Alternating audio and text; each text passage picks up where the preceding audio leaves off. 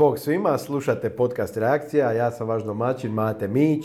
E, dugo se nismo čuli, barem ne u ovom formatu, zato što sam ja nakon zadnjeg podcasta tamo na ljeto e, otišao voditi kampanju e, Miroslava Škore za predsjednika Republike Hrvatske, tako da se zbog tih obaveza koje su bile prilično intenzivne nisam više mogao posvetiti ovom projektu ja nastavljam tamo gdje, gdje sam stao, sa mnom je u zadnjem podcastu gost bio e, Goran Andrijanić, e, tadašnji glavni urednik e, najvećeg katoličkog portala u Hrvatskoj Bitno.net i sad je sa mnom isti čovjek, Goran Andrijanić, samo su se i kod njega neke stvari promijenile. Pa nije Jesi napredovao, ono. da, Zvuči kao neki začarani krug. da, začarani krug u kojem uvijek ja i Goran Andrijanić zatvorimo nekako tu priču i otvorimo i zatvorimo. Goran više nije e, glavni urednik portala Bitno.net, e, sad je novinar e, poljskog konzervativnog tjednika Šeći i I portala Politice.pl koji, koji isti izdavač je u pitanju.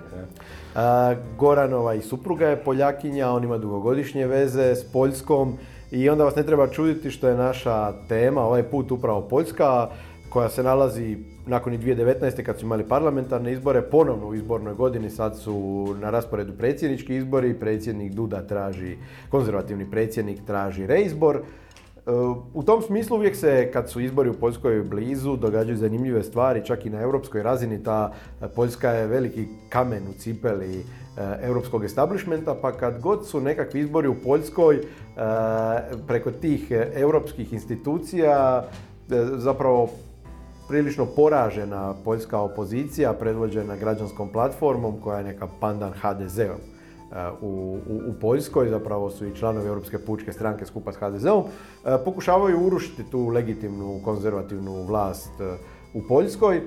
I, I sad se iste stvari događaju, nakon što, su, nakon što je pravo i pravda, dakle konzervativna opcija pobjedila na tim, na tim izborima prošle godine i to uvjerljivo. E, sad se pokušava barem preko predsjedničkih izbora destabilizirati tu vlast, pa e, zadnje informacije izvješća govore da se zapravo u Europskom parlamentu odvijaju nekakvi sastanci, grupacija određenih e, zastupnika i bivših ministara iz bivših poljskih vlada, pokušaj da se stvori nekakva, nekakav pritisak sa europske razine na poljsku vlast. Gorane, što nam možeš reći o tome?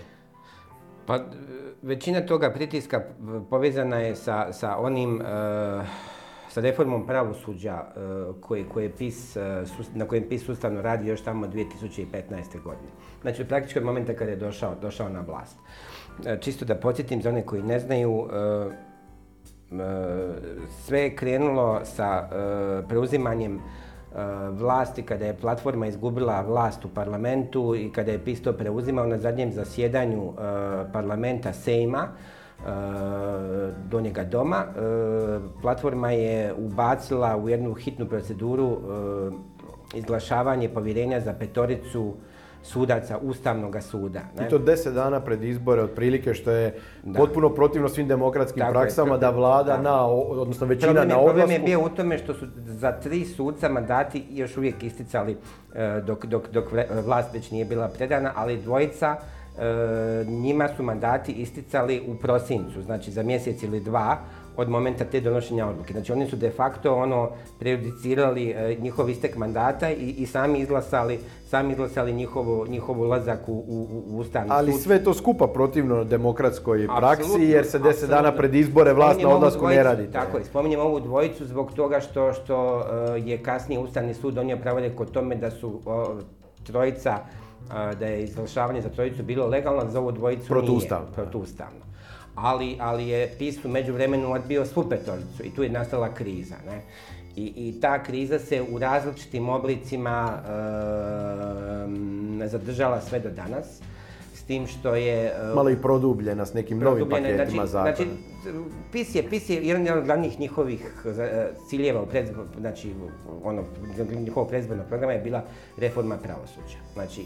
Gdje, gdje je uh, geneza te njihove želje da reformiraju pravosuđe? Jer koliko se ja sjećam, a time ispravi, kad su prvi put došli na vlast, tamo 2000-ih, oni su željeli otvoriti komunističke arhive, ali ih je Ustavni sud u tome spriječio. I tu mhm. kao da je početak tog obračuna PISA sa tim komunističkim nasljeđem e, u pravosuđu. E, ako, ako je to točno, ako bi ti tu Znači- ocjenu znači- znači, ocijenio točno, da. pitam te to zato što e, bojim se da bismo i mi u Hrvatskoj prošli kroz slične krize da se konačno dogodi pravo rasvjetljavanje u našem sustavu, pogotovo u pravosuđu, pa da tu povučemo neke paralele. Znači, e, već i sama ta, e, sam način na koji je PO išao instalirati ustavne suce ti dovoljno govori o tome da, da, da je taj određeni postkomunistički establishment, mislim, moram koristiti te, te izraze, možda zvuče nekome kao fraza, ali, to je doista riječ o tome, da je taj postkomunistički establishment koristio e, pravosudni resor kao nekakvo određeno sredstvo e, zaustavljanja reformi koje je PIS cijelo vrijeme pokušava sprovesti. Glavni problem, ali mislim, znači, glavni problem sa reformom pravosuđa jest, i to svi priznaju, da pravosuđe naprosto ne funkcionira. Ne? Ej, sad, sad tu kad pričamo Znači, o toj europskoj... Znači, ne funkcionira, čak, ne, čak, čak nije to niti presudno to u ideološkom smislu. Kao prvo, jasno je, potpuno je jasno da se u njemu nije provela lustracija. I potpuno je jasno da su vodeći kadrovi ljudi koji su bili vrlo moćni u, e, e, u pravosudnom sustavu prethodnog režima. Ali čak i ako to stavimo na stranu, ostaje činjenica da, da je e, razina korupcije, nepotizma, e, zatvorenosti toga sudskoga pravosudnog sustava gdje, gdje, gdje svi biraju, e, cijelo vrijeme se vrti u krug ti interesni sklopovi koji, koji biraju, biraju jedni druge, to, to, su svi shva- to su svi shvatili kao problem. Samo, ali samo što je naravno sad problem zato što to rješavati. jel? E, ali, ali dođemo tu onda na, na jedan filozofski problem. Može li se riješiti korupcija, sustavna korupcija u pravosuđu, jer u Poljskoj kao i u Hrvatskoj postoji jedna interesna skupina unutar sustava koja štiti samu sebe i sve svoje pipke u ostatku, u ostatku sustava. Može li se bez intervencije izvršne u sudbenu vlast da se to presječe, a što znamo da je protivno trodiobi vlasti samo po sebi, može li se bez toga to postići? Može li se jedna takva močvara isušiti sama od sebe? Jer tu, kad pričamo o toj europskoj razini koja pokreće e, članak 7 protiv Poljske, e, postoji određeno nerazumijevanje. Ja mislim da je ono, ono e, bazirano na tome da zapravo osim što žele, što im svjetonazorski poljska vlast ne, Ne odgovara. ne odgovara pa ju žele, im interes. tako, žele ju e, podrivati. Svejedno ja mislim da tu postoji i određeno e, nerazumijevanje prema tome odakle Apsolutno, su krenule. Da. postkomunističke države. Slažem One se. nemaju demokratski sustav kakav imaju zapadne demokracije. One ga stvaraju. E, ne mo- Ajmo reći da prolaze kroz tu i Da. demokratsku tranziciju, ne samo tržišnu. Poanta cijele priče je da ako nemaš istu polazišnu točku kao neko, onda za vas ne mogu ni vrijediti identična pravila. Jer da bi e, pravosudni, pravosudni sustav u jednoj Poljskoj, u jednoj Hrvatskoj jednog dana bio kao onaj u Njemač, Njemačkoj, Velikoj Britaniji, Francuskoj, u krajnjoj liniji SAD-u, on mora biti pročišćen od starih kadrova, e, on mora prodisati, a to je nemoguće bez da netko jednom presječe. Za to legitimitet ima samo izabrana vlast. Nitko drugi taj sustav ne može ozdravljati osim vlasti. Ti si spomenuo Hrvatsku. Dakle, mi nismo uopće, niti, niti u primisli nam nije da uopće počnemo jedan takav proces. Znači, A bismo li prošli isto kao naravno Poljaci što bi- se tiče Europe i europskih Dakle- institucija da to pokušamo? Dakle, kao prvo ja ne mogu zamisliti u ovom trenutku jednu zdravu političku snagu koja bi bila spremna podmetnuti vrat za takvo nešto, jel? Jer je tu riječ o strašnim političkim borbama i strašnim pritiscima. Znači, ovi stvarno pritišću sa svih strana i, i, i, i, i, um, Znači, ne mogu zamisliti da, neko takav, da, da, se takav, da se takva snaga formira, formira tu u Hrvatskoj, nažalost ne mogu. A mi ćemo taj problem morati prije ili kasnije rješavati. Jer problem pravosuđa u postkomunističkim zemljama je manje više svugdje isti. Ne? I tu se radi o jednom određenom uh, korporativnom sklopu, oni to tako zovu, gdje, gdje, gdje, gdje, to jedna, oni, oni to zovu kastom. Pa to je klijentelizam, čiji apsolutno Znači, oni to sad zovu kastom. Pravosudna kasta e, koja sebe, znači svi ti novi ljudi se regrutiraju iz, iz tih određenih krugova, cijelo vrijeme se cijelo sve to vrti u krug i cijelo vrijeme imamo pravosuđe koje ne funkcionira. Na isti način na koji ne funkcionira kod nas. Ono, I onda pre- ne mogu funkcionirati ni tržišni odnosi, ni socijalni odnosi jer nema pravde u društvu. Apsolutno. I tu je PIS, znaš, tu PIS, znači PIS jest stranka e, koja, koja nikada nije držala puno do nečega što se zove demokratski, znači demokratski konsenzus društva recimo. Ne? Oni su znali da oni moraju ulaziti oštro u neke borbe. Naprosto su to znali od samoga početka i naprosto to sada ulaze uh, uz, svu, tu uh, gužvu koja se stvara. Znači, to, ti moram reći, um, ne znam koliko ovaj, bi bilo, ali možda samo što sam počeo pričati u nekakvu retrospektivu. Znači, oni su išli reformirati Ustavni sud, to su završili, i sad idu reformirati Vrhovni sud, um, i idu ga reformirati u tom smislu, također reformiraju svoje državno sudbeno vijeće, to je ova krajova rada sudovnictva, uh, pokušavajući da uh, razbiju taj kastinski sustav e, delegiranjem novih sudaca u tu krajovu radu sa glasanjem u parlamentu. Ne? Mhm. Zadnja stvar koja se dogodila, dogodila se upravo prije dva dana i, i to je sad treba čekati kako će Europska komisija na to reagirati, a to je da je Duda... A nije da ne znamo kako će reagirati. Pa vidjet ćemo što, što oni mogu napraviti. Znači, Poljaci su dosta hladnokrvni oko svega toga. Ne? Um, Duda je potpisao dva zakona ili dva amandmana na zakone koji se tiču uh, disciplinskog vijeća pri Vrhovnom sudu koji isto je jedno novo tijelo formirano na jedan novi način, isto je dio te njihove reforme i uopće načina na koji se suce dovodi, uh, znači suci polažu odgovornost za svoje političko djelovanje. Ne?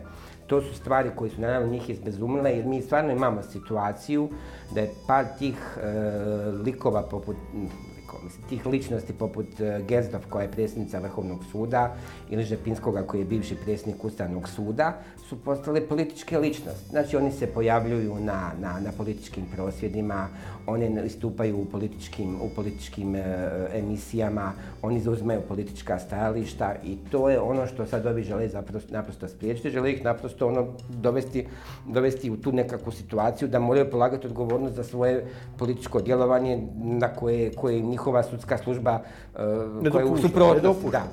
I, ovaj, I sad ćemo vidjeti šta će, puno njih je očekivalo da će Duda dati veto na te zakone. Na Dudu se općenito radi, na Dudu se općenito radi veliki pritisak da stavi veto na određene inicijative vlastite znači, Duda Je imao veto, Duda je imao veto 2017. dao uh, jedan veto na zakon kojeg je PIS predložio koji se e, ticao upravo državnog sudbenog vijeća.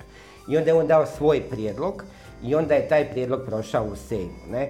E, e, e, bio je možda nešto malo mekši oko toga odabira, odabira, odabira tih sudaca u državnom sudbenom vijeću, ako, ako, se dobro sjećam. Ne?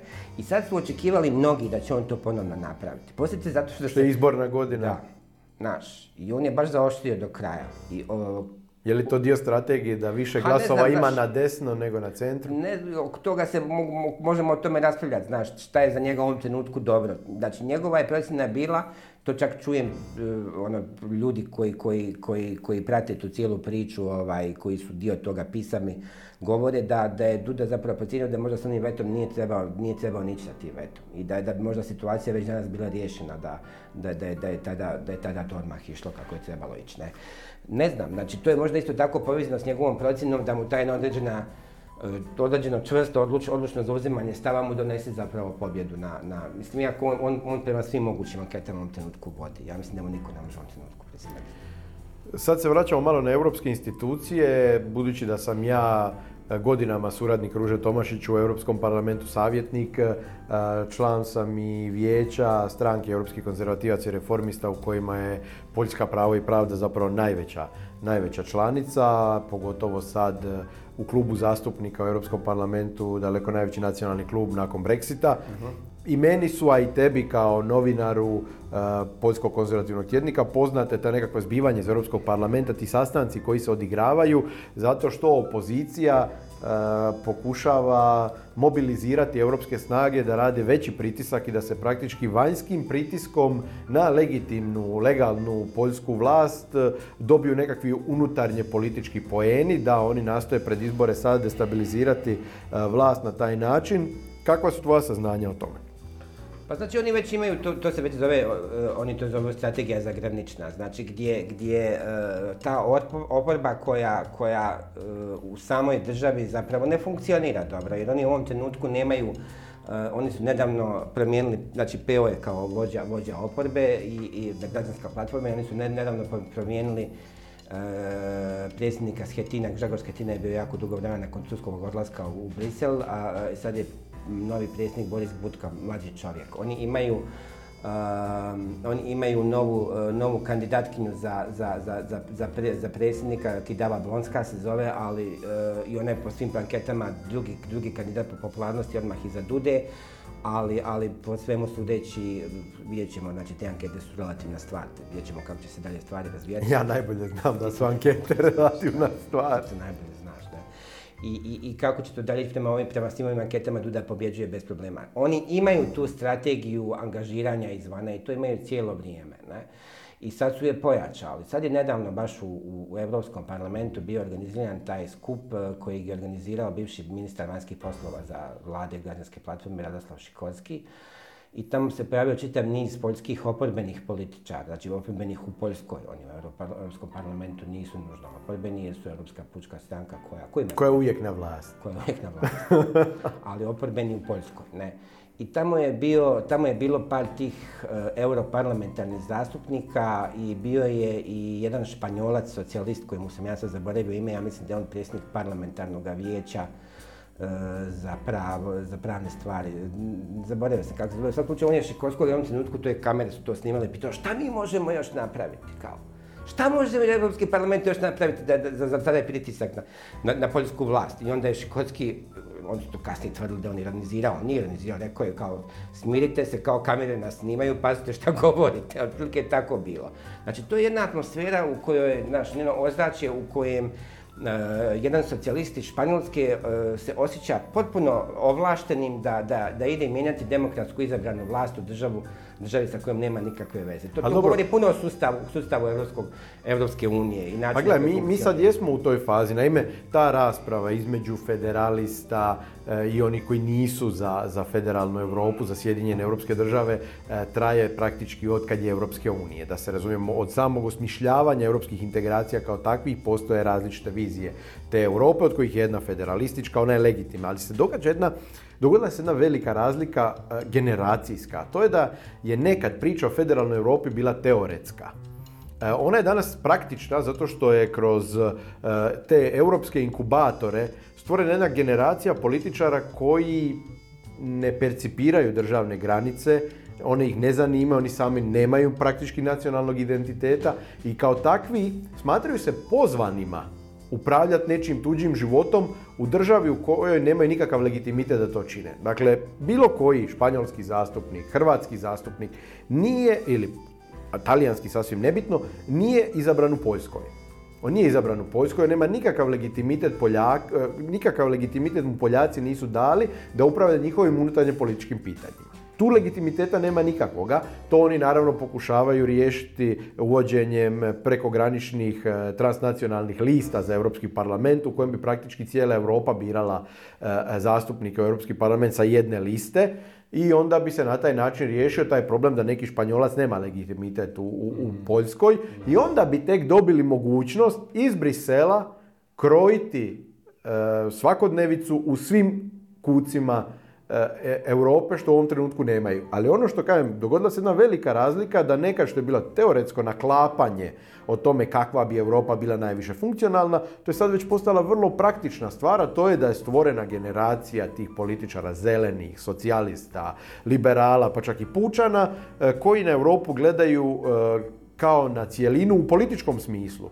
Oni nju smatraju jednom i smatraju da u svakom kutku trebaju vrijediti identična pravila, čak i u onim sferama u kojima Europska unija nema isključivu nadležnost. Ali je problem? Koja pravila? Znači, to su ona pravila koja taj establishment, koji taj europski mainstream definira. Znači, Tako je. To su ta pravila. Ne, tu se europske narode ne pita ništa. Poljake tu ne pita nitko ništa. Pravila su krojena e, iza zatvorenih vrata, od strane establishmenta. I onda mi ulazimo u političku igru. Znači, tu se, e, ok, znači, ajde pretpostavimo e, da, da jedan određeni dio suverenosti, da smo mi kao europski građani Europske unije, jedan određeni dio suverenosti prebacili na Europski parlament. I ako taj španjolac Juan Fernando Lopez Aguilar, tako se zove. Ako on sada smatra da je on, da je on nadležan e, intervenirati u Hrvatskoj ili u, Špa, ili u, u Poljskoj ili bilo kojoj drugoj zemlji, onda kao on tu, tu svoju nadležnost vadi iz toga suvereniteta. E, ali oprosti, postoje točna pitanje, područja u kojima Europska unija ima isključivu nadležnost, u kojima ima podijeljenu nadležnost. područja, znači mi smo recimo, problem je jest u tome što je taj određeni dozas, određeni, uh, određena razina suvereniteta koja je tamo predana se koristi za političke i politikanske igre. To je problem. Razumiješ? Problem je u tome što, taj suverenitet može biti iskorišten u, u, u onom najprljavijem mogućem politikanskom smislu. Europskoj uniji od strane država članica predan dio suvereniteta, ona se ponaša često te institucije i federalisti njima kao da je predan Tako sav suverenitet. Tako I to je problem koji su zapravo i Britanci cijelo vrijeme imali Tako sa je. Europskom unijom, a to je da su oni ušli u nešto što je tad bilo single market, zajedničko tržište, ekonomska zajednica, koja je s vremenom toliko evoluirala da oni kad su joj na referendumu u prije 40 godina predali mali dio svog suvereniteta, taj, dio, taj suverenitet koji, im je predan, koji je predan od naroda je kroz određene nove ugovore bio taj dio suvereniteta predan sve veći, veći i veći, došlo je do toga da praktički ljudi koji su prije 40 godina glasovali da uđu u ekonomsku zajednicu, uh više nisu prepoznali ono zašto su glasovali. uh To se od jedne ekonomske zajednice pretvorilo u čudovište uh koje negira suverenitet njihove vlastite države, njihov način života i njihovu demokraciju. I to na vrlo ideologizirani način, na vrlo jednostavni i isključiv način koji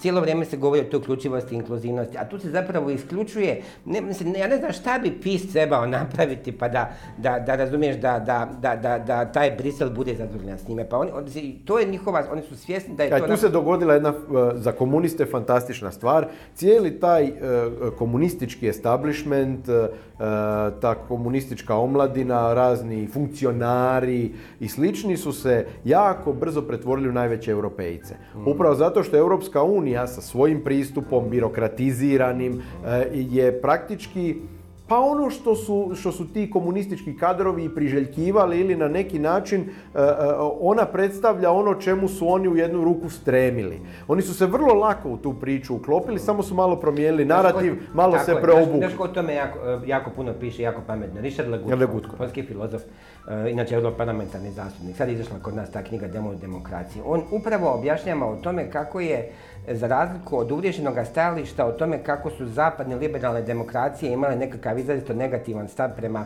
komunističkim državama, da to zapravo nije bilo točno. I da su ti pokreti koji su rušili komunizam, da su djelovali zapravo poprilično neovisno od njih i uz potporu Amerike, posebno Reaganove Amerike, koju su evropski čelnici, znači intervenciju Reaganove Amerike u te stvari u Europi smatrali navinom, pretiranom, ovo ono, bla, bla, bla. Tako da je ta liberalna demokracija, te postkomunističke nomenklature nakon raspada sustava i kako dobro, dobro dočekala. Ne? To, tome, u tome je problem. Ne? Sad je glavni argument kao sad će biti polexit, kao izaći će Poljska van. Neće Poljska izaći van jer, jer nema naprosto pis je stranka koja je, koja je Poljsku uvijek vidjela kao dio europske zajednice u kulturološkom, političkom i svakom drugom smislu. Ali to je njihova priča da ako ne slijediš te naputke briselske birokracije, ti si protiv, protiv Europe protiv Europske unije. To nije točno, ne? To nije točno. To je, to je nametnuta igra i nametnuta priča uh, uh, koja je neistinita i lažna. Znači, PIS jest za Europsku uniju, ali ne za, tu, ne za takvu Europsku uniju gdje će, gdje će njemu Europska unija određivati ko će vladati, a ko neće u njihovoj vlastitoj državi. Ono, ne? E, bojim se da će sada e, u ovom sljedećem razdoblju upravo zbog tih e, novih legislativnih inicijativa koje sad i, i Duda potpisao se E, taj udar e, na Poljsku nastaviti. Smatraš li ti da bi se Hrvatska našla u istoj poziciji da ovdje postoji netko ili da se pojavi netko koji je doista reformator, koji doista želi e, isušiti tu našu močvaru, bili reakcija europskih institucija po tebi bila ista?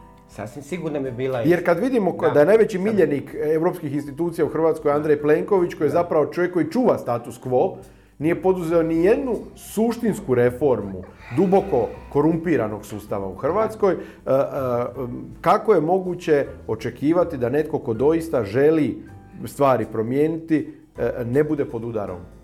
Pa, znači, taj neko ko, ko, ne- ko- ko će, ko, će žel- ko će željeti promijeniti stvari će biti po- automatski pod udarom. I taj neko ko, ko će to željeti promijeniti, toga mora biti svjestan. Znaš, s tim što smo mi naravno, mi smo mala, manja država, znaš, ne možemo se mi uspoređivati sa Poljskom u tom smislu, Poljska je dovoljno velika sila da može sebi neke stvari dopustiti. Imamo s druge strane Orbana koji je iznimno lukav i mudar političar i koji je tamo gdje je, ono, zahvaljujući svojoj doista, ono, političkoj, strateškoj ingenioznosti, rekao bi, ne. Ali, ovaj, ali, e, ta snaga kada se bude formirala morat će promisliti dobro o svojoj strategiji na više načina. Morat će biti spremna na konflikt sa europskim mainstreamom, ali će morati naći saveznike u borbi protiv toga mainstreama jer sama to neće moći. Ne? Bili Poljaci, bili po tebi spremni biti saveznici? Apsolutno. Mislim da, da, da, da PIS e, apsolutno gleda na, na cijeli taj kontekst Srednje Europe kao na, na određeni politički, društveni, kulturni, pa čak ako baš hoćeš i duhovni ono, kontekst, geopolitički kontekst koji, koji, koji osjeća kao blizak. A to nas sad dovodi do inicijative Triju mora, do tih predsjedničkih izbora u kojima Da. sam i sam bio Ne znam, ne akter. znam, ta inicijativa da li uopće imaš više smisla govoriti. E, baš sam htio e, te pitati kakav je sad, e, ti si nešto pisao ako se ne varam, e, u kontekstu novo izabranog e, predsjednika e, i te inicijative pisao si za poljske medije. Kakav je pogled Poljaka na izbor Zorana Milanovića upravo u kontekstu Triju mora? Dakle, oni za, početak nisu bili sigurni šta zapravo Milanović misli o svemu tome. Ali, onda, onda sam, znaš, čak su, citirali su e, izjavu Miranda Mršića koji je rekao kako e, e, Hrvatska neće biti u društvu Poljske i Mađarske, nego će biti u društvu Švedske, ne znam, Britanija, tako nešto rekao, pa su onda mislili su da je to Milanović rekao, pa kad su shvatili da je to Milanović rekao, onda su rekli, aha, možda Milanović ipak tako ne misli. I onda sam napisao jedan članak gdje sam dao manje više sve izjave koje je davao tijekom predizborne kampanje i, i tu je potpuno jasno da, da, će on to, da će on to blokirati. Ne? I ako budimo realni, ono što, što, što mnogi kažu, nije baš da su nešto daleko odmakli sa svim tim ni za vrijeme Kolinde, ono, budimo realni. To je bilo jako puno tih konferencija, jako puno tih deklarativnih izjava, ali što se tiče konkretnih stvari, Gdje je po tebi sve stalo? Zašto predsjednica nakon što je bila praktički sukreatorica te inicijative, e, zašto je od nje ja oprala to, ja, to doista, ja, to, ja to doista ne mogu ulaziti, ali meni se čini da je ona se u drugoj polovici mandata potpuno izgubila, znači da se poli- politički potpuno potrošila i da je izgubila tu nekakav, te nekakav politički identitet koji je imala možda na početku, ispravno me ako griješim. I, i ta inicijativa Triju mora koju je doista prezentirala kao svoju, Uh, naprosto ono, ne znam, jednostavno, jednostavno je sve to, ta neka energija, neki potencijal, sve je tu nestalo. Mislim, tu, tu se mogu raditi različite teorije o tome, ne. Mislim, sa terminalom na Krku i dalje sve stoji, ne. Terminal na Krku koji je trebao biti jedan od glavnih točaka cijele te infrastrukture, ništa se s time ne događa. Ne? Zašto se to tako, zašto je to tako, mislim, znaš i sam da su neki već pisali o tome, da je Ristić o tome pisao. Zna se kome to ne odgovara, zna se kome ne odgovara inicijativa Triju mora, da li je to nekakav upliv ruskog utjecaja koji je sve to zaustavio, ja to stvarno ne mogu Još jedna je tema koja je ovih dana aktualna, koju bi apsolutno volio s tobom prokomentirati. Si iznimno e, pozvan komentirati upravo tu temu kao istaknuti katolički aktivist e, i, i autor.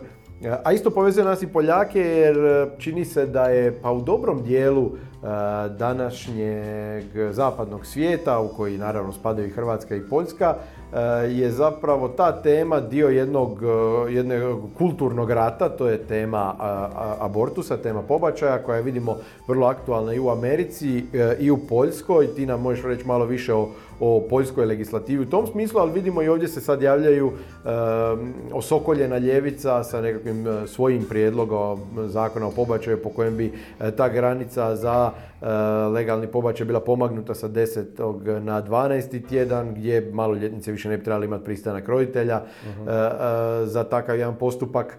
E, Zanima me kako ti, kako su, možeš li nam reći kako su Poljaci riješili to pitanje i smatraš li e, da bi u Hrvatskoj mogli ići prema e, sličnom rje- rješenju, budući da koliko god ljevica skakala na stražnje noge, još uvijek je nominalno demokršćanski HDZ na vlasti.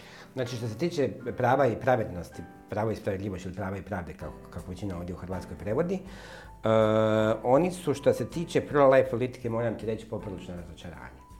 je se tu događale neke inicijative, znači kao prvo tamo je 2016. se događala inicijativa koja se ticala zapravo potpune zabrane pobačaja, osim u slučajevima ugroženosti života majke.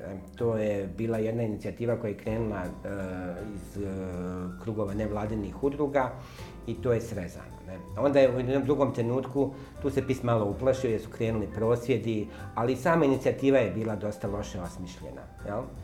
Čak su u jednom trenutku i biskupi izrazili svoju sumnju prema, znači skepsu prema tome prijedlogu. Jel? E, ne, nisu ga odbacivali, ali su izrazili e, skepsu prema nekim odredbama toga prijedloga. E, pritom misliš na konzervativne biskupe, malo... Cijela biskupska konferencija je tu, znači oni, oni uopće nisu bili sa savjetovanju u rađenju tog cijeloga zakona i tu je, tu je zapravo naprosto ono, jednostavno su neke stvari, neke odredbe tamo su bile, recimo zakonsko kažnjavanje žena koje su počinile pobačaj. Iako je tu bilo isto puno manipulacija. Onda je nakon toga, nakon što je to propalo, eh, onda je, znači tu je PIS na, na, nastupio oportuno, tu nema, nema nikakve, nikakve dvojbe, nećemo sad idealizirati PIS, mislim, ja nisam ovdje idealiziram PIS, PIS ima svojih velikih propusta, na kraju kreva, tu, tu se moram samo na kratko vratiti. I što se tiče reforme pravosuđa, oni su isto tamo možda neke stvari mogli malo mudrije odraditi. Nemojmo se oko toga zavaravati. Ali, ali intencija kao takva u načelu je, je pozitivna i postala je problematična tek kad su oni došli na vlast jer su prije toga govorili reforme pravosuđa. Ali da se vratimo na ovo. E, onda je nakon toga krenula priča sa zabranom eugeničkog pobačaja i ponovno je to išlo u parlament i činilo se kao da će to biti izglasano prije šetka ovoga prvoga mandata, ali ništa se od toga nije dogodilo, čak je bila nekakva ono prljava igra sa Ustavnim sudom, da ne ulazim u te detalje, loše, loše je to sve izgledalo. Sad se opet spominje da bi ipak mogu doći do zabrane tog eugeničkog pobačaja. Jer, samo ukratko, znači u ovom trenutku abortus u Poljskoj je zabranjen osim u slučaju ugroženosti majke, u slučaju silovanja i u slučaju, kako se to formalno kaže, malformacije ploda. Jel? S tim što u toj trećoj kategoriji, u tu treću kategoriju na nekakav čudan način ulaze i djeca sa Downovim sindromom. I najveći broj pobačene djece u Poljskoj jesu djeca sa Downovim sindromom. I taj eugenički pobačaj kada bi se riješio, riješilo bi se puno toga. Znači, bi se smanjio broj pobačaja za neki ja, ja mislim 60-70%. Ne? I to sad Poljaci, znači pisat ponovno nešto počinje oko toga govoriti. Šta će oko toga biti, vidjet ćemo. Moramo vidjeti šta će biti sa Dudom. Mislim, to, to je prva stvar. Jer, da se razumijemo, ako se kojim slučajem Duda izgubi, neće biti dobro spisu. Naime, dolazi na vlast e, oporbeni predsjednik i onda je sve moguće. Ali, što se tiče Hrvatske, pa mislim, tu je stvar popravo... Kod nas je već prošao onaj rok koji je Ustavni sud dao. Pa mislim, dobili, jesu oni dobili ponovno dopuštenje za produljenje toga roka? Evo, to mi nije jasno do kraja. Jesu oni tražili to? Znači, mi sada imamo situaciju da, da, da demokršćanska vlast ima u rukama e, mogućnost da napravi zakon e, koji će biti humaniji nego ovaj kojeg imamo i koji dolazi još iz komunističke vremena 78. Ti sad spomenuo ovo produljivanje sa 10 na 12 tjedana, pa koliko se sjećam neke informacije koje su curile iz toga povjerenstva koje je radilo, znači tog povjerenstva kao prvo uopće se ne zna ko su ti ljudi unutra, koga su oni tamo uopće imenovali to povjerenstvo, ko, ko radi taj zakon, ne? Ali je bila jedna informacija i pretpostavljam da su to bili neki pokusni baloni, vjerojatno njima ima dosta istine, da će se sam zakon, da će pomijeniti zakon za pobačaj, e, termin za pobačaj sa 10 na 12 tjedana, ne? Znači tu SDP izlazi sa, sa, sa, razumiješ, sa prijedlogom koji je već ovdje izgleda obiren u ovom zakonu. I to je glavni problem, to što, što, što se o tome šuti, što nitko ništa ne zna o tome što, kamo to ide, šta će, šta će se dogoditi sa time. Ne? Znaš što je po meni nekako tu najporaznije? Čini mi se da e, se i SDP e, u ovoj atmosferi koja se stvara e, i nakon pobjede Zorana Milanovića da Ljevica može, sad imamo tu to otvaranje e, Europske prijestolnice kulture Rijeka 2020. gdje opet imamo nekakav festival jugonostalgije i socijalizma. E, da, se, da je SDP nanjušio da se HDZ zapravo boji svjetonazorskih tema. To se vidjelo i na ovoj raspravi u Saboru gdje zapravo HDZ-ovih ministara nije bilo. Tu zapravo nije bilo niti jedne osobe e, e, iz redova HDZ-a koja bi smisleno, o tome, nisam, koja bi smisleno branila kršćanske vrijednosti. Znači ovi su došli tamo i jednostavno te svoje... Apsolutno nametnuli raspravu u kojoj zapravo HDZ od te rasprave bježi. Mi kad smo vidjeli ovu situaciju s Rijekom, da se samo kratko navežemo na to, jer je i tu došlo do određene manifestacije e, ljevičarskih vrijednosti, da se razumijemo, pričamo o kulturi, o umjetnosti, ali i o, e, i o priličnom jasnom izražavanju političkih stavova koji je u Rijeci na tom otvaranju te manifestacije su bili jasni. I tu je HDZ to ignorirao. Čini mi se da si ti to pohvalio i rekao da je to najbolje što se moglo dogoditi da ne, HDZ... Ja mislim da je potpuno dobro, iako su mi kasnije prigovarali, kao nije bio Plenković, ali bili su svi drugi da su svi drugi bili. Pa ne znam, koja je bila je ministrica kulture koja je tamo morala biti po, po sili zakona, bila je Šuica koja isto tamo bila je kao nekakva predstavnica tih europskih institucija i zapravo je potpuno uklopljena u cijelu tu priču.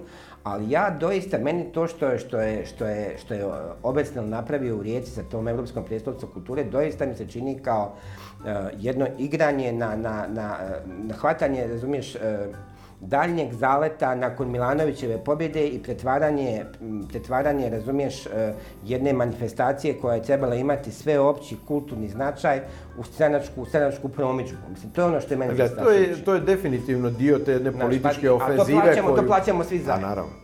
To je svakako dio jedne političke ofenzive koju sada e, Ljevica ima. E, prilično je vidljivo da se HDZ raspada i da ga ponovno načinju ozbiljne afere.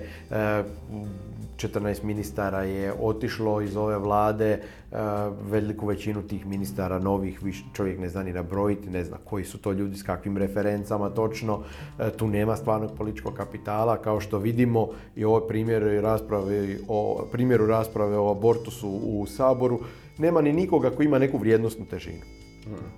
Ko će stati i braniti vrijednosti, kao i u slučaju Rijeke, tako i u slučaju SDP-ove inicijative ova, to znači, o abortusu u Saboru. Oporba unutar stranke vjerojatno nije toliko aktivna, jer uskoro dolaze ti unutar stranački izbori i sad ne znam, možda, da, li, da li oni procjenjuju da je u ovom trenutku ne odgovara, sad to još dodatnije zaoštravati. Problem je problem koji se u Hrvatskoj dugo, dugo vuče, ja ga barem vidim kao problem u tom političkom prostoru je da ako se vrijednosno odrediš, gubiš. Puno je stranaka nasjelo nasjelo na tu priču, a e, između ostalih i HDZ, a to je da nije dobro da stranka koja pretendira imati široku podršku, da se vrijednosno odredi. Ja mislim da je to pogrešno. Mislim da su recimo upravo e, Škorin rezultat na predsjedničkim izborima pokazao da to u krajnjoj liniji ni točno. Da iako se vrlo jasno vrijednosno odrediš, možeš dobiti 25%. HDZ sad otprilike toliko ima. Dakle, možda bi toliko imao i da je normalna pro-life stranka, mm. uh, pro-tržišna stranka, sve ono što bi demokršćanska uh, desna opcija trebala biti. HDZ, nažalost, sada pokazuje da nema taj kapacitet da uopće brani te vrijednosti od najezde s lijeva koja je vidljiva iz aviona. Misliš li ti da se sad unutar tog nekakvog oporbenog bloka e, da sazrijeva svijest o tome o čemu upravo govoriš, da, da ljudi shvaćaju da naprosto ta vrijednostna pitanja, ta svjetonazorska pitanja od kojih su prije bježali kao vrago tamjana, recimo ja se sjetim, ja ne mogu se ne sjetiti Mosta, sorry. Znaš, no mi, mi, nas ne zanimaju svjetonazorska pitanja. Pa što to znači ne zanimate svjetonazorsko pitanje? Što meni to govori o tebi kao političar?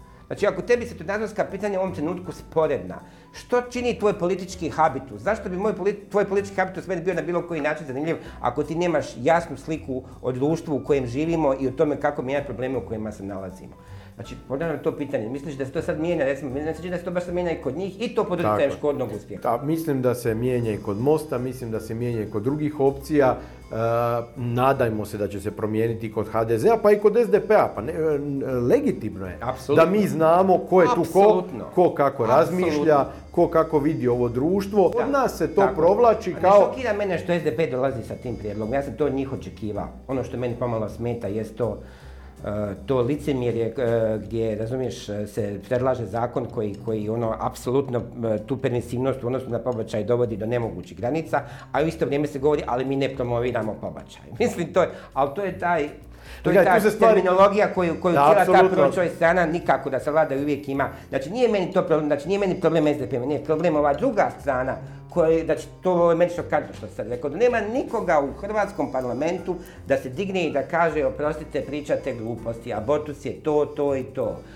Abortus ovo, mislim, razumiješ? Ne, ne bih, ne bih ovaj odmah rekao da nema nikog u parlamentu, u parlamentu Ali ima da, neko... nikoga među, među HDZ-ovim zastupnicima se trenutno pokazuje, a oni su ipak, ajmo reći, dominantna opcija na tom od centra na desno, nema osobe koja će ustati se i reći da eufemizam poput medicinskog postupka prekida trudnoće, da to pobačaj nije. Pobačaj je prekid života. Pobačaj Evo, nije... Ja ću kao katolički aktivist, kako me zovu reći da je abortus ubojstvo, evo, mogu to. Meni je, meni je naprosto uh, nevjerojatno da nema nikoga ko bi rekao, oprostite, ali taj medicinski postupak, koje on to patološko stanje liječi, ako je to medicinski postupak.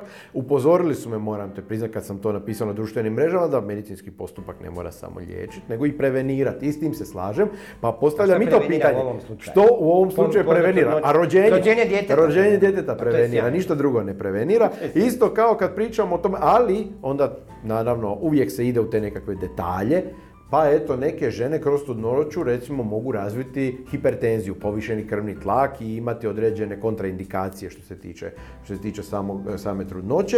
To je kao da kažeš da ćeš izvaditi prostatu, zdravu prostatu čovjeku da ne bi jednog dana razvio tumor te prostate. Znači to je e, e, jednostavno e, oko pobačaja se ne vodi fundamentalna rasprava. Priča se o tim tehničkim aspektima koji tjedan. E, I tu je, tu je problem e, demokršćanske, konzervativne, katoličke, kako god je želiš nazvati opcije, da se zapravo ne priča o životu, o vrijednosti života i zašto je važno ne zabraniti pobačaj, nego zaštititi život. Mm. Taj zakon je u, u potpunom zapečku e, javnosti, niko o njemu ništa ne govori. I sad razumiješ, e, naš biskup e, Dubrovački Mate Uzenić koji je e, čelnik vijeća za život pri Hrvatskoj biskupskoj konferenciji objavljuje poruku povodom dana života, Međunarodnog dana života koji je, čije utemeljenje još svojedobno predložio Sveti Ivan Pavao II i koji treba biti posvećen zaštiti, znači treba on je to tako zamislio da je taj dan posvećen osvješćivanju važnosti zaštite života od začeća do prirodne smrti s posebnim naglaskom naravno na abortus i na eutanaziju.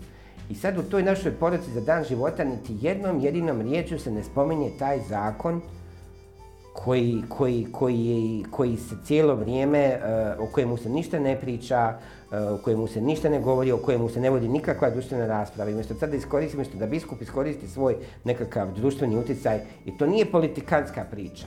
To je priča, to je priča koja je povezana sa samom... Koji je razlog tome po tebi? Ne znam, ne mogu to ulaziti. Možda, možda je tu, znači, ma, znači, konkretno biskup Dubrovački u nekoliko dana rekao da nemamo mi što e, katolici pričati o zakonima, mi moramo raditi na obraćenju srca što će dovesti do smanjenja pobačaja. Ja se s time potpuno slažem. Ali to je ona stara priča, e, stara dvojba koju imaju svi e, pro-life pokreti u svijetu već dulje vrijeme. Da li više dati na taj naglasak, na tu nekakvu ono, striktno duhovnu borbu obraćenja srca ili na tu legislativu? Odgovor je uvijek isti, treba dati na jedno i na drugo, to treba biti uravnoteženo, to treba biti u stanovitoj harmoniji. A ta harmonija treba biti najvedljivija u postupcima našega, naših pastira. Tako da mi se čini da je to nekakvo njegovo osobno stajalište, da nije to čak niti nekakav strah, strah od zamjena, ne doživljavam uzniča na takav način, nego je to naprosto njegova, njegovo uvjerenje da o tome sad treba šutiti, da se treba fokusirati na neke druge stvari. A koje druge stvari? Mislim, ono, sve ono što se događa po pitanju pro-life pokreta u zadnjih desetak godina, to sve rade lajci. To su sve laičke inicijative. To ja nisam vidio niti jednu inicijativu koja je krenula od samoga klera, od institucija. I zašto na kraju krajeva nije krenula sad neka molitvena inicijativa oko ovoga zakona? Zašto, zašto, znaš, no ja znam, ja gledam kako je to u Poljskoj. Svaki put kad su bili ti zakoni u pitanju, uvijek su bile neke molitvene inicijative koje su organizirali biskupi, gdje bi se ljudi skupljali po crkvama, organizirala bi se bdjenja. Mi nismo imali niti jednu jedinu takvu akciju, niti u jednoj od naših biskupija povodom, povodom ovog novoga zakona, ne? Tako da mi nije jasno onda, znaš, da, da ta šutnja znači nešto da je ta šutnja ono znak posvećivanja nečem drugom, onda bih rekao dobro, ali da, ali, ali naprosto nije. Ali, ali pazi, ali ovo je isto važno. Mi sad znamo što nas očekuje ako SDP dođe na vlast. On će to liberalizirati do, do, do krajnjih granica. to isto treba biti svjestan. I to je dobro, to je dobro, neka se ljudi očitavaju oko toga, dobro, neka se... Samo je veliko pitanje i ovo što si, jer si ti to malo prije rekao, i e, iz ovoga povjerenstva koje radi kao na HDZ-ovom zakonu su u javnost izlazile neke informacije koje su govorile da je njihov prijedlog na na tragu ovoga što je SDP, ne u potpunosti, to moramo biti pošteni pa reći, tu se nije spominjalo ovo da, da maloljetnice ne bi trebale imati pristanak. Sa 10 na 12 tjedana. Dakle, veliko je pitanje treba li se dozvoliti HDZ-u da na izbore iziđe bez jasnog očitovanja što žele s tim zakonom u budućem mandatu. Pa Jer ovo što ti kažeš, postoji opasnost dolaska SDP-a na vlast, ali mi sad znamo što SDP želi. Tako znamo što želi HDZ. Ne znamo što nas čeka sa HDZ-om. E, ne znamo. Ne znamo što nas čeka sa HDZ-om, a mogli smo recimo čekati tako da, da radimo jači pritisak na njih. Ali dobro, onako, polako, sve, sve u svoje vrijeme, vidjet ćemo šta će biti oko svega toga. Gorane, e, puno ti hvala na ovom razgovoru. Hvala bio, je jako, bio je jako sadržajan. E, želim ti puno uspjeha u tvom radu za poljske medije. E, znam da ćeš raditi na približavanju naše dvije države, što je jako važno, na čemu državne institucije ne rade gotovo ništa. I onda smo svedeni na entuzijaste poput tebe i ljude koji imaju Poljakinje za žene. hvala, hvala Poljakinjama koji su naše hrvatske mužave navele na širenje te suradnje između Hrvatske i Poljske. Kako Poljska je nama. Tamo si odakle ti je žena, jel? hvala supruzi. Hvala te, ali moram reći još jednu stvar, kad smo već kod toga, moram ti napomenuti da isto tako mijenjam neke percepcije o Hrvatskoj, u Poljskoj. Jer puno, puno pogrešnih percepcija o Poljskoj i o Hrvatskoj postoji, recimo, i to, i na tome isto radi. Evo, da ću ti jedan primjer da završimo. Recimo, pisao sam o Stepincu, ne? I to, e, znači, pisao sam istinu o Stepincu i to je za, za mnoge Poljake bio šok jer oni su Stepincu imali, još uvijek je dosta njih, čak i ovi konzervativni krugovi su pod utjecajem, utjecajem tih nekakvih ono, um, pa ne, moram biti malo banalan, pa dosta su utjecajem Srba i srpske diplomacije. Srbi su bili vrlo aktivni u zadnjih desetak, dvadesetak godina. Dobro, u Poljskoj je jak i taj nekakav pan-slavenski pokret. Da, pan-slavenski, oni imaju neke povijesne povezanosti i tako, jel, ovaj, posebno ovi narodovci, ovo desno, desna, desno, ovaj, ovaj naj, najdesniji, najdesnije krilo političke scene. Ne? Ali to se isto sad mijenja. Hvala ti Gorane. E, dragi ljudi, bilo je to sve. Još jedan podcast reakcija je završio. E, čujemo se uskoro. Ja se nadam da ću uskoro početi e, i snimati videa, reakciju u onom izvornom formatu kako ste ju poznavali, prije nego što sam uveo ovaj duži audio format. Hvala vam što ste nas slušali. Čujemo se uskoro. Sad ću i ja naravno vratiti se nekakvim svojim ovim rutinskim aktivnostima nakon što je završila kampanja za predsjednika Hrvatske. E, hvala vam još jednom, e, ugodan vam ostatak dana, doviđenja.